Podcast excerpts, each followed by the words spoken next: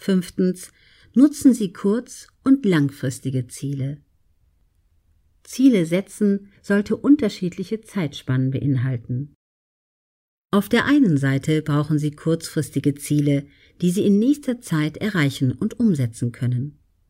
Gleichzeitig sollten Sie langfristige Ziele setzen, die eine grundsätzliche Richtung vorgeben.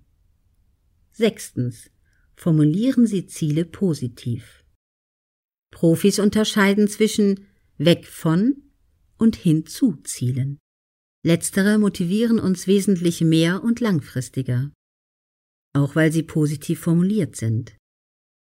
Wer beispielsweise weg von seinen vielen Kilos will, scheitert leichter als jemand, der hinzu einer gesunden Ernährung und einem besseren Body Mass Index steuert. Siebtens. Bleiben Sie flexibel.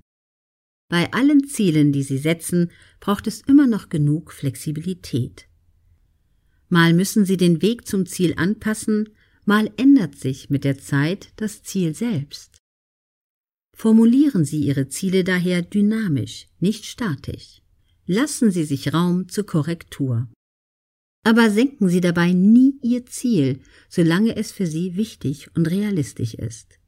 Nur eben nicht versteifen, wenn Sie sich Ziele setzen. Bonus. Von Vera F. Birkenbiel stammt der Tipp, seine Ziele in Gegenwartsform zu formulieren. Nicht ich will 60 Kilo wiegen, wollen können Sie ein Leben lang und nichts davon erreichen. Wer dagegen sein Ziel in Gegenwartsform beschreibt, ich wiege 60 Kilo, der visualisiert es bereits.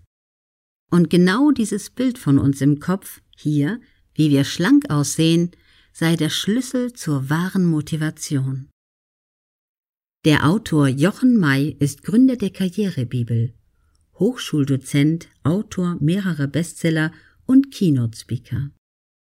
Davor arbeitete er unter anderem als freier Journalist und Ressortleiter bei der Vivo.